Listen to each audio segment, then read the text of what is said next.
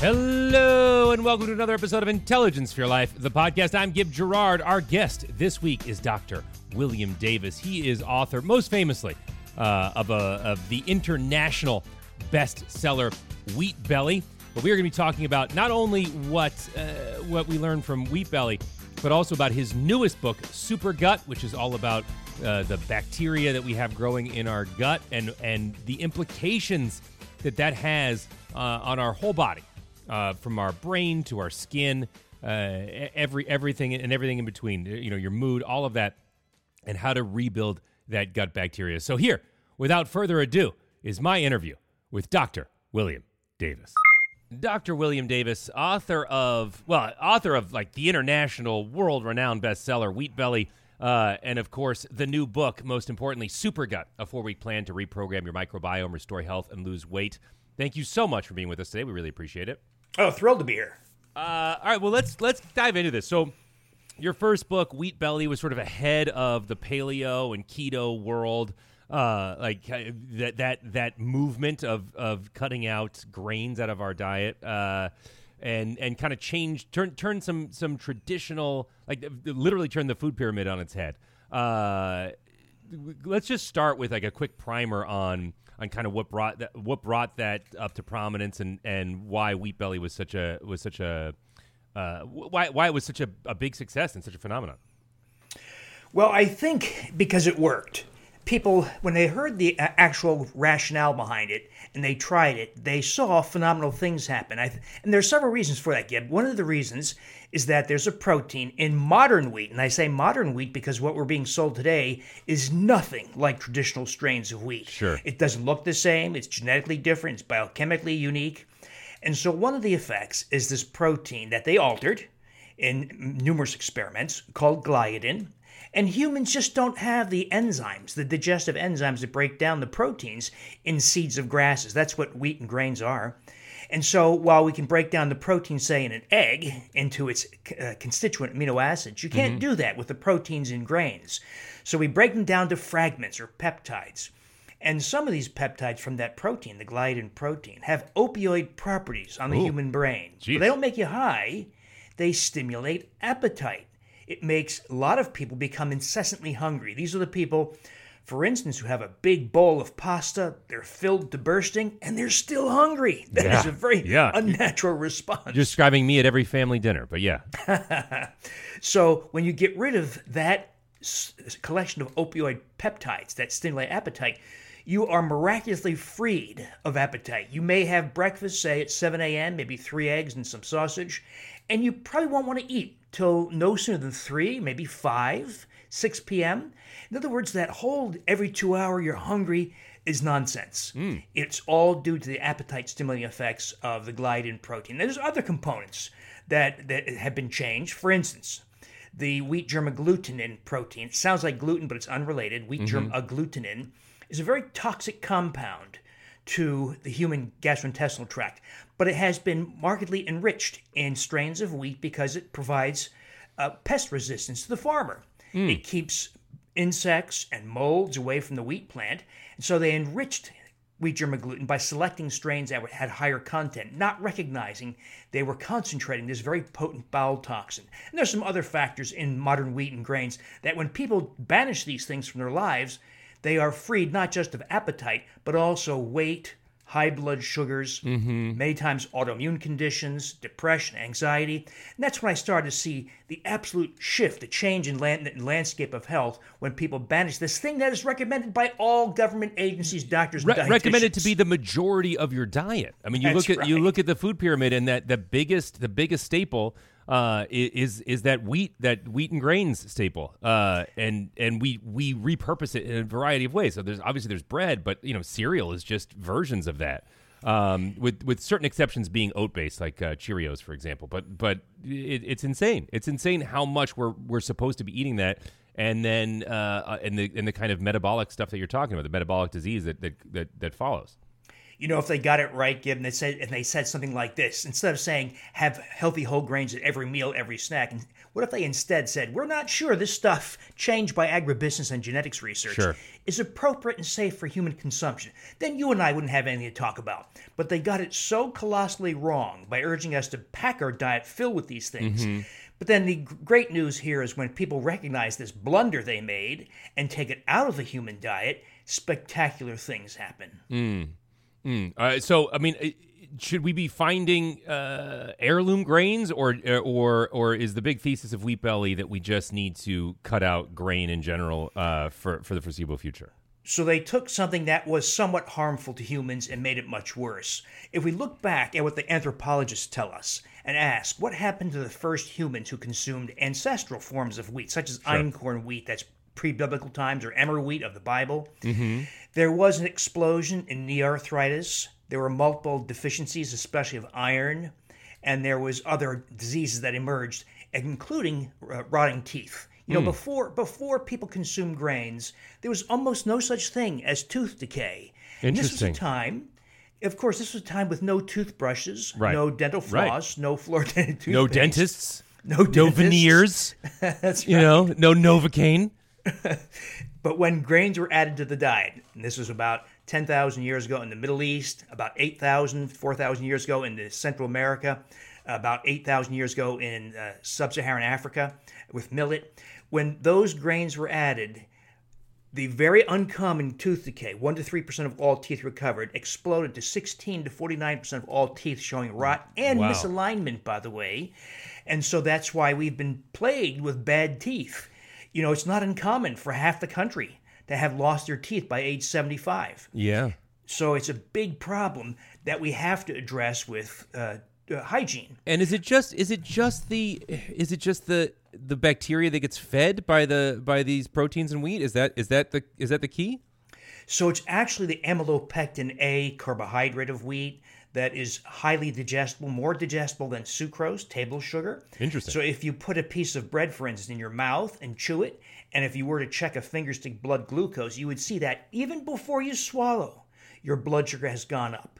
But that release of, of sugar from the amylopectin A also feeds the unhealthy microbes in your mouth, and that's why you get a lot of um, the uh, plaque in between your teeth, and you get uh, tooth decay and all the problems that come with tooth decay. So you've seen this from you know from the studies that you've done and also from from from your practice, but almost every every societal change, you know, every every uh, um, like big empire level society has had with it on its rise a staple crop that that rises with it, right? Like that's that's the way that these these large um, uh, civilizations have have risen. I mean, and and wheat in in Egypt was was one of them. Um, could it possibly be that like there's just this is a nature of civilized life, and that the the grain itself is not the problem, or or is that uh, it, it, can we really identify that it is these these elements of grain? You make an excellent point. That is, the growth of empires, expansion of human population, is dependent largely on cheap available staples. Yeah. Such that the government can control the flow of food. But it was a mistake. You know, it's a mistake that we're seeing now only in light of having had government advice that got it even further, even more wrong. Right, right. Telling us to load our diets with this stuff. And now we realize, holy crap, we made a big mistake. Sure. This stuff never belonged in the human diet Sure. in the first place. Yet we have 7 billion lives on this planet now, largely dependent on this thing that should not have been food in the first place. Yeah, uh, but I mean, but would I guess we wouldn't have civilization without it? That's the, it, It would know, look very the- different. Yeah, You're right. So we would maybe we would have these sort of hunter gatherer tribes still that may have may or may not have grown larger than they currently than they, than they used to be. Or something like that. So Yeah. you're right. The advent of agriculture many thousands of years ago allowed such things as specialization and occupation, Yep. or else you and I'd be farmers. Right. I mean, yeah. Even in you, even in like recent history, you know, over the last hundred years uh, in in Western society, you see eighty percent, uh, seventy percent of of the workforce being agrarian, moving into now. You know, it's I think it's it's less than ten percent. Um, that that transition is because of the kind of modifications that you're talking about, but that ultimately uh, hurt our health. you know, from where I sit, Gib, where I see people's lives, their weight, their health transformed by banishing this stuff from their lives. But it does open the question: Well, how do we feed the planet? So Right. this That's is- this is my point. That this is kind of how I'm, I'm circumventing that question directly. But yes, yeah, you can't you can't have the number of people we have. I mean, you're, you're talking about a mass starvation event in order to transition away from this.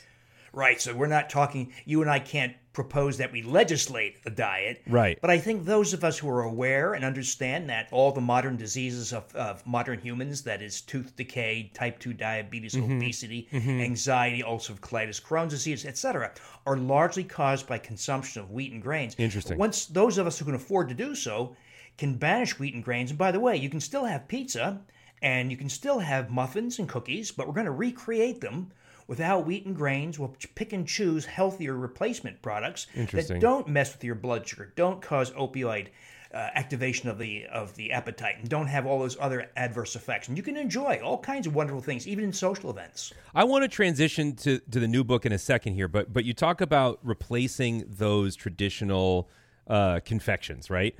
Uh, Very popular, specifically like in you know in in certain cities, the gluten free revolution, right? And you're talking about different proteins in wheat from gluten.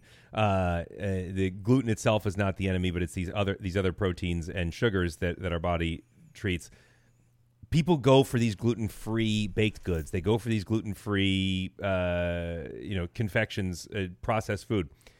It seems to me that they're trading wheat gluten, and sometimes it's wheat without the gluten, but it's still it's you're still getting the wheat. Uh, and sometimes they just replace it with a lot of sugar uh, to make it more palatable, um, or some other kind of starch to hold it all together, but sugar to make it taste better. That can't be the right solution, can it? No, absolutely not. It's sad, Gib, that uh, a gluten-free industry has emerged and ha- is, is is growing like crazy, and they're choosing awful replacement ingredients. Typically cornstarch, rice flour, tapioca starch, and potato mm-hmm. flour. Mm-hmm. These are awful because they raise blood sugar sky high, more so than even wheat. Very few things, very few foods raise blood sugar higher than wheat, mm-hmm. the amylopectin of wheat. Among the very few, cornstarch, rice flour, tapioca starch. Right. It's almost Right. like a cruel joke. Yeah. Right, right. So I see these people who pretend that they're being healthy by eating gluten free, but they're just really eating a high sugar, weird, like new starch diet. Exact. That's why it causes heart disease, dementia, cancer, high blood pressure, many of the same diseases that wheat causes. And so that's a what we do and what I advocate is avoiding all those processed gluten-free foods. Mm-hmm. You know, uh, an avocado is gluten-free, naturally gluten-free. That's okay. yeah. you know, a grapefruit is naturally a piece of lamb or, or pork. That's naturally gluten-free. That's okay. That's where the confusion comes. So what do you replace this stuff with? So let's say you want to make a pizza crust or maybe Yeah. you want to make a muffin. We use such things as almond flour, ground golden flaxseed, mm-hmm. coconut flour, cheeses in various forms make good replacement ingredients, believe it or not. And, and for sweeteners, we use the natural, mostly non-caloric sweeteners mm-hmm. like various Stevia. forms of stevia, yeah.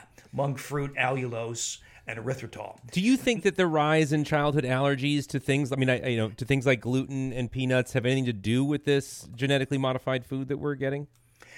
I think it's more due to the disruption of the microbiome, and that leads us down the reason I wrote the super gut book was I saw Smooth saw- transition there, Dr. Davis. Real smooth. So uh, I saw spectacular transformations in health just with the wheat grain uh, elimination, and by the way, also addressing the handful of common deficiencies, not because of the diet, but because of the habits of modern life. Mm-hmm. Right. Like living indoors, not getting vitamin D. Right. Drinking filtered water because you don't want sewage in your water, and that takes out all magnesium. So addressing those handful of nutrients also.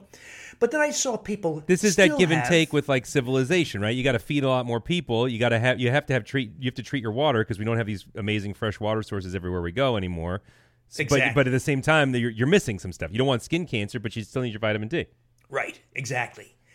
But then I saw some issues that were persistent for some for many people. For instance, uh, food intolerances like the ones you're talking about could be to peanuts, or it could be nightshades, uh, could be Tomatoes, uh, tomatoes, and uh, uh, uh, Eggplant. eggplants. Yeah, could be histamine uh, containing foods. It could be FODMAPs, fibers and sugars, and so they persisted despite doing all this.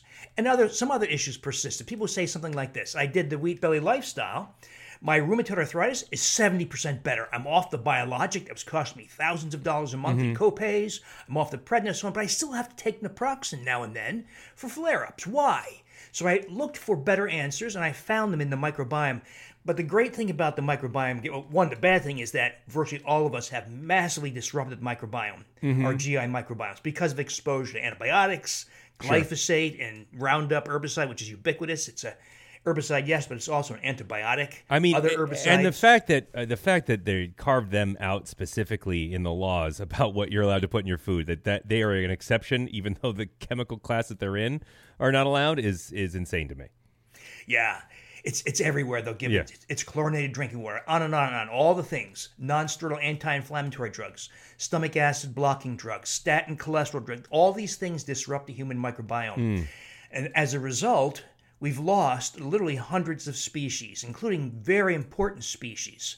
And when you lose those species that were competing with the unhealthy, mostly fecal microbes, Right. those fecal microbes Win. uh, proliferate. Yes, Yeah. they won. Yeah. And the curious thing is, and this surprised me, is that many people, by by my estimation, fifty percent of Americans have these fecal microbes, E. coli, Klebsiella, Citrobacter, etc., climb up into the 24 feet of small bowel, so-called small intestinal bacterial overgrowth.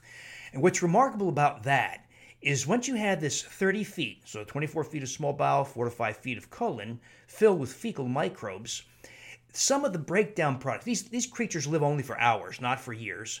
When they die they release some of their breakdown products into the bloodstream. And that is a process finally validated by a french now a belgian group uh, in 2007 that process is called endotoxemia. But it explains how microbes in the gi tract can be experienced in the brain Yeah, I've, I've heard more about this. Yeah, mm-hmm. yeah. That that the you know some cultures recognize it uh, a little bit better and say that the gut is the second brain, right? That that that these that neurotransmitters are created in the gut. Yes, all that stuff. yeah. absolutely. You get dementia, or you can experience this process as joint pains or muscle pains like fibromyalgia uh, or rheumatoid arthritis, or as metabolic diseases like high blood pressure or type 2 diabetes or mm-hmm. obesity. In other words, virtually all modern diseases have to be re examined in light of this process because the gastrointestinal microbiome via endotoxemia participates in all. So if the, all the doctor does, for instance, is give you an anti-inflammatory drug for your fibromyalgia, your Sure. rheumatoid arthritis, he has done nothing to address the cause. Sure, and we sure, now know with confidence that many of these diseases are either caused or at least worsened by this process of Well, you, overgrowth of you, bacteria. you treat the symptom, but you're actually making the underlying cause worse in doing so.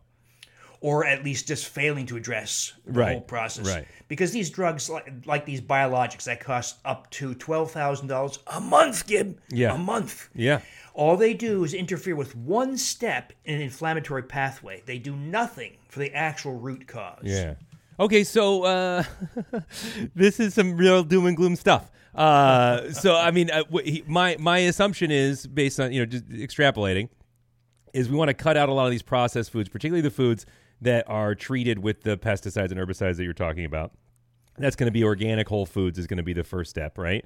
Uh, and then how do we begin to rebuild that healthy gut bacteria? I mean, I take I do psyllium husk powder every morning, and I have to say I felt a huge difference in my mood and all kinds of other things, and that's Oh, great. that's supposed to it's supposed to be uh, the the building block from which my good bacteria comes. Is there i- i- beyond that? Are there, is there more we should be doing? Yeah, two big things people can do. One is reintroduce fermented foods into Oh, their good. diet. Okay. Yeah. So these are things that many people kind of recognize, like kefir and yogurts, kombucha, uh, kimchi is at the top of the list for very helpful fermented foods. Mm-hmm. It's inexpensive. It's very easy to do. Once you do it, once you see how to how it's done, you do it on your kitchen counter. It takes a few days to ferment something, and it's delicious, and it ta- makes food taste better. But with the uh, availability of home refrigeration in the late 1920s, Americans forgot that Right, we needed to include fermented Yeah. foods. Yeah, The other thing I do beer is, fermented. Does that count? Beer is fermented, but, but really not that rich in the uh, right microbes you want. Fine, fine, So- fine, fine. I was getting happy there for a second, but that's fine. The other thing we do is we identify lost what are called keystone microbes, very important microbes that, like plankton in the ocean, that whales and jellyfish depend on. You lose plankton, you lose whales. So Right. same thing here in the GI microbiome. And one of my favorite microbe of all is Lactobacillus reuteri, that almost all of us, R E U T E R I, by the way, named after the German microbiologist Dr. Gerhard Reuter. Well, we've lost that microbe. Even though squirrels have it, possums have it, dogs have it, uh, indigenous hunter gatherer humans all have it, but we've lost it. Because Can we get it back, or do we have to? How do we get? Can we get it back? So we can get it back. And what happens when you restore this microbe? One uh, does two things. One, it sends a signal to your brain, so it takes up residence in the GI tract, sends a signal to the brain to release the hormone oxytocin.